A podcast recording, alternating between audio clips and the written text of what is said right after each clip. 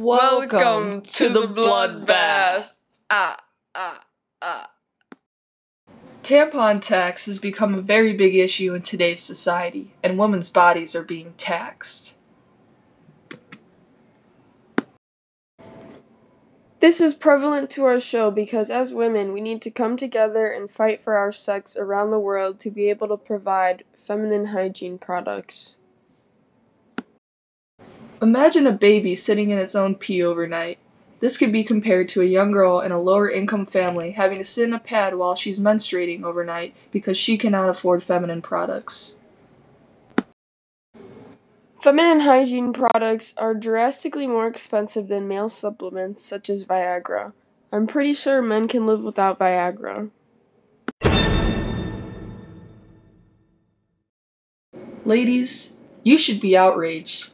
The issue at hand is not only to fight for free feminine hygiene, but to show the key to the problem and acting upon an appealing solution to all genders.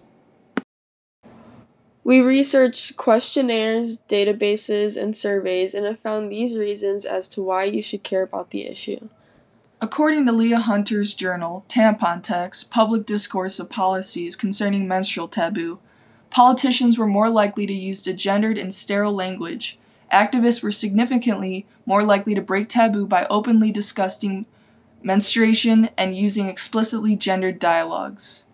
So you're telling me politics not only rarely discusses this topic, but they use general emotionless words to purposefully not raise awareness or stress tampon tax enough? That's exactly what she's saying. Wow, that's extremely disappointing to hear. People say even if we did repeal tampon tax, no one has yet thought of a method how to get it to women who need them. However, in Alara Yazicioglu's book, where she refers to tampon tax as pink tax, she says the adoption of a sex based pricing repeal act, the tampon tax can either be alleviated or eliminated simply by reducing the consumption tax rate applied to women's sanitary protection products. She continues on with this idea, saying we should have a possible government intervention while following the Sex Based Pricing Repeal Act. We keep the tampon tax at a reasonable amount and donate the profits to women anywhere who need them.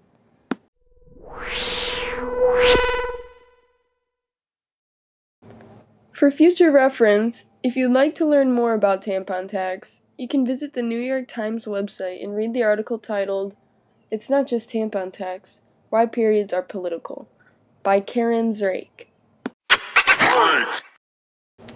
Tune in next time to discuss the topic of abortion laws. Thanks, for listening to the Bloodbath. Ah, ah.